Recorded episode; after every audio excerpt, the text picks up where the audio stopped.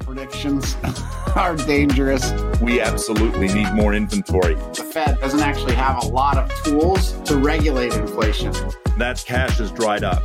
Wow, is my first thought, Bruce. If both parties don't win, it doesn't happen. The Real Look. Trending news. Today's Wednesday, November 15th. I'm Bruce Hardy. And I'm Chase Williams. And this is the news you need to know.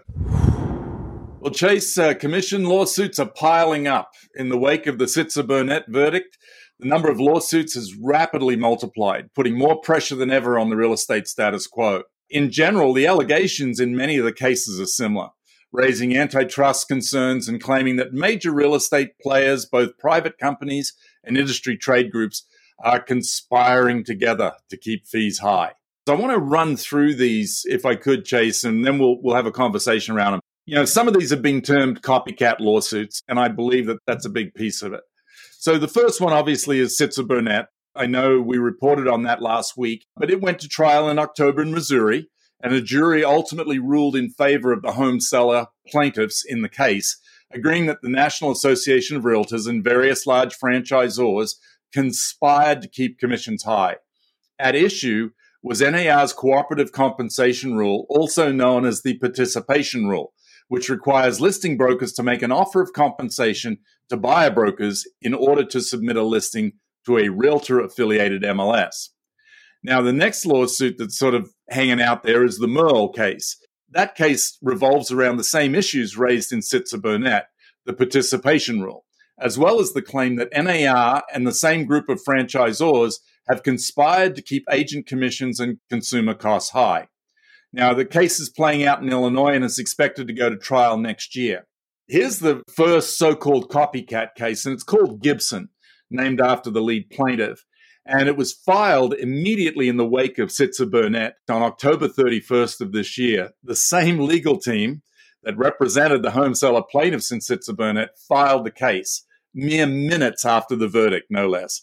But it names a new group of defendants Compass, EXP World Holdings, Redfin, Weichert Realtors, United Real Estate, Howard Hanna Real Estate, Douglas Elliman, and the National Association of Realtors again. Now, the Missouri based suit promises to be much bigger than either Sitzer Burnett or Moehrl in terms of scope. It seeks class action status on behalf of, get this, Chase, of all persons who listed properties on a multiple listing service in the United States using a listing agent or broker affiliated with the corporate defendants and who paid a buyer broker commission from October 31st, 2019 until present. Now, there are another two cases called Batton, again named after the lead plaintiff, and there's Batton 1 and Batton 2. Now, Batton 1 is especially significant because, unlike Sitzer, Burnett, Moehrl, and Gibson, it involves home buyer plaintiffs, not sellers. Now, the New Jersey based case was originally known as Leeder after its first lead defendant.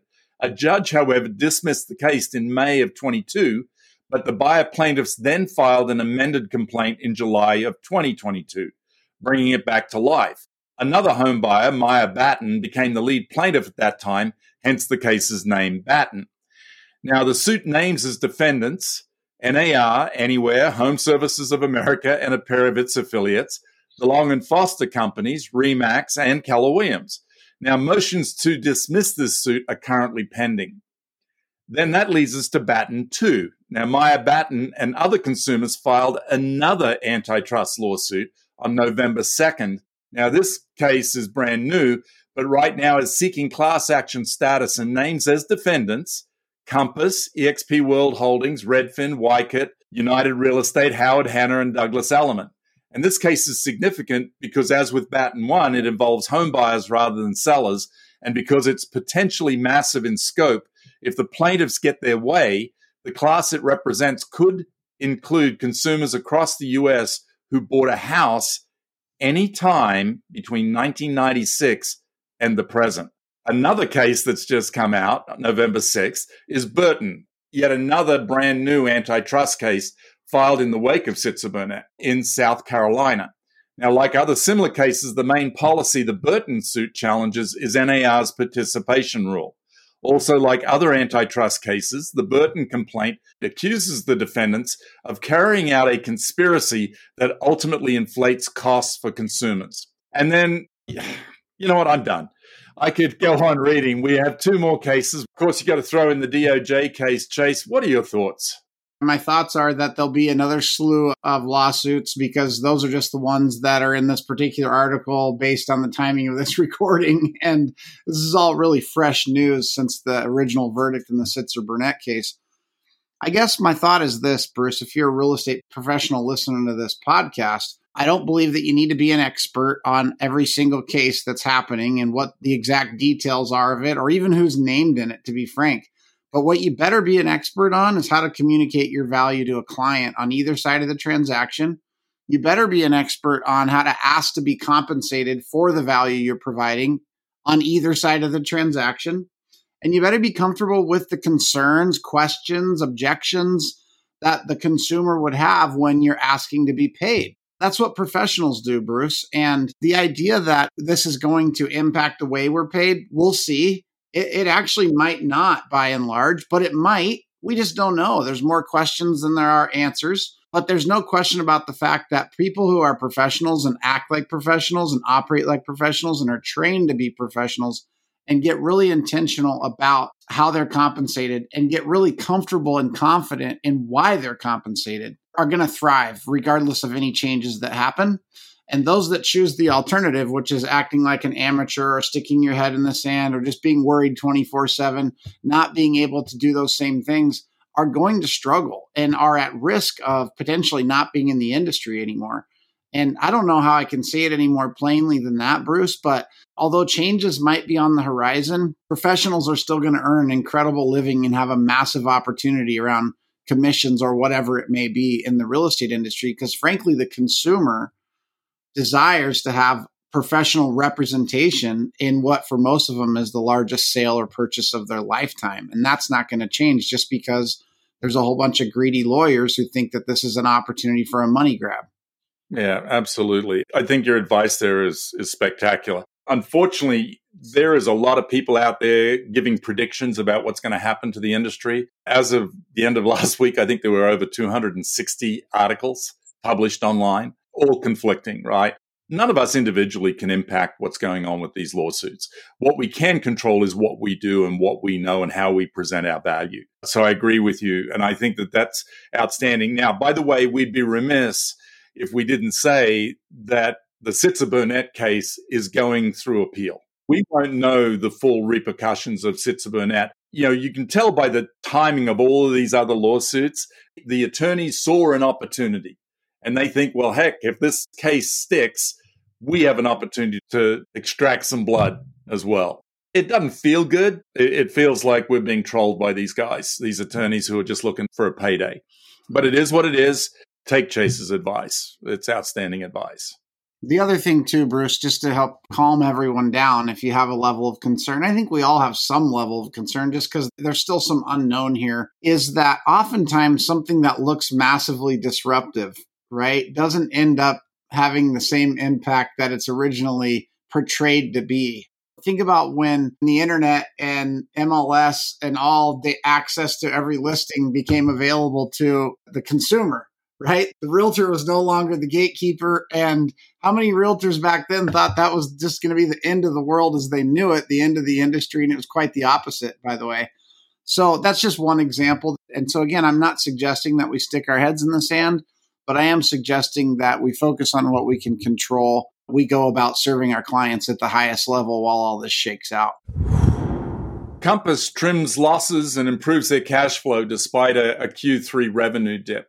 In fact, Compass saw revenue fall 10% year over year, but also managed to cut its net losses from 154 million in the third quarter of last year. I do remember us reporting on that to 39 million, which represents a significant improvement and Compass said that they had a positive free cash flow of $12 million, and that's on an operating cash flow of 15 million. And it remains on track to be free cash flow positive for the entirety of 2023. So, you know, as you hear this news, Chase, I mean, what's going through your mind? There are a lot of big promises made by Compass.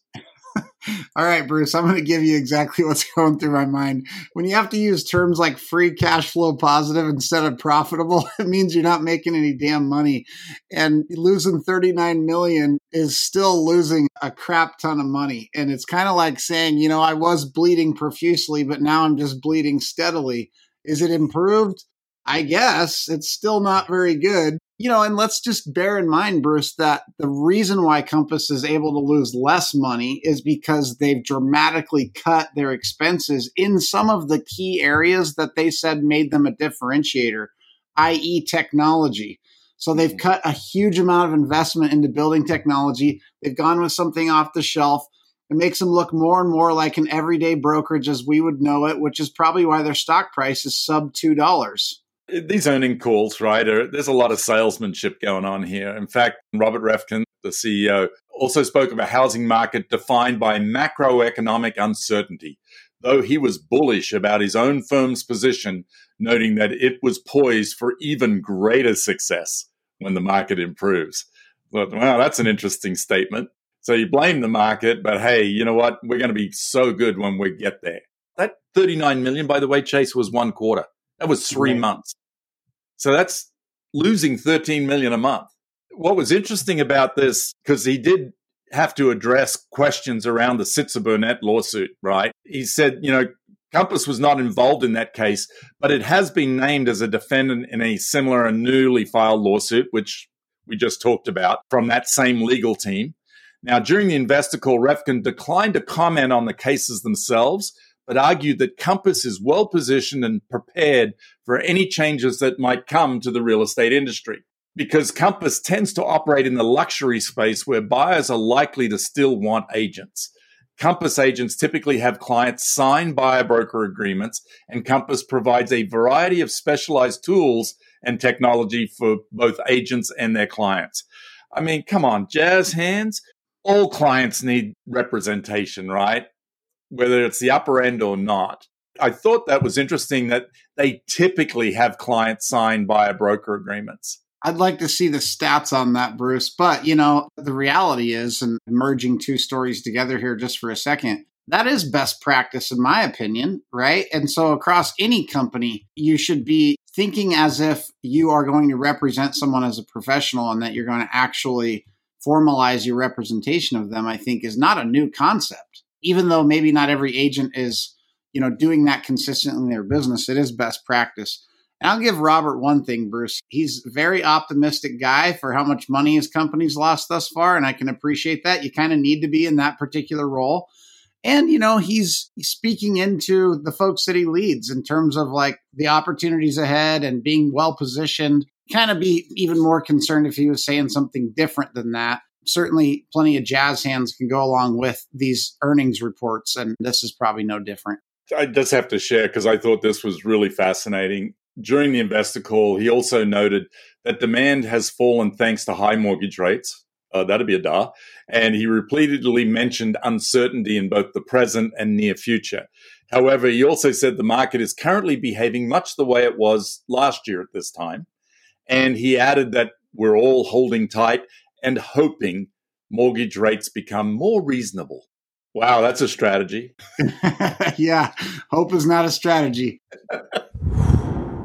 well, Chase, talk about disruptors, right? I mean, Compass was going to be a disruptor, but hey, the iBuyers uh, actually sliding farther from hyped market disruption. I'm going to quote a couple of slides that both OfferPad and Opendoor used in their presentations to investors when they were looking to go public via SPAC back in 2020. In fact, OfferPad Solutions Inc. said significant untapped growth potential. This was back in 2020. Now, OfferPad is an instant buyer or an iBuyer, a company that gives sellers cash offers for their homes and attempts to resell the homes for a profit, sometimes after making renovations. The slide presented in March of 2021 forecasted that OfferPad would sell nearly 15,000 homes in 2023. In reality, OfferPad has sold fewer than 3,000 homes through the first three quarters of the year, which is about a fifth of the projection for the entire year. And I love this. Opendoor said in their 2020 investors presentation, the largest undisrupted market in the US, right? As they were talking about real estate. Opendoor presentation projected sales of more than 37,500 homes in 2023. The actual results for the first three quarters were about 16,500, which is less than half of its projection for the year. And that's according to its earnings report last week. So, what thinks you of this around the disruptive iBuyers?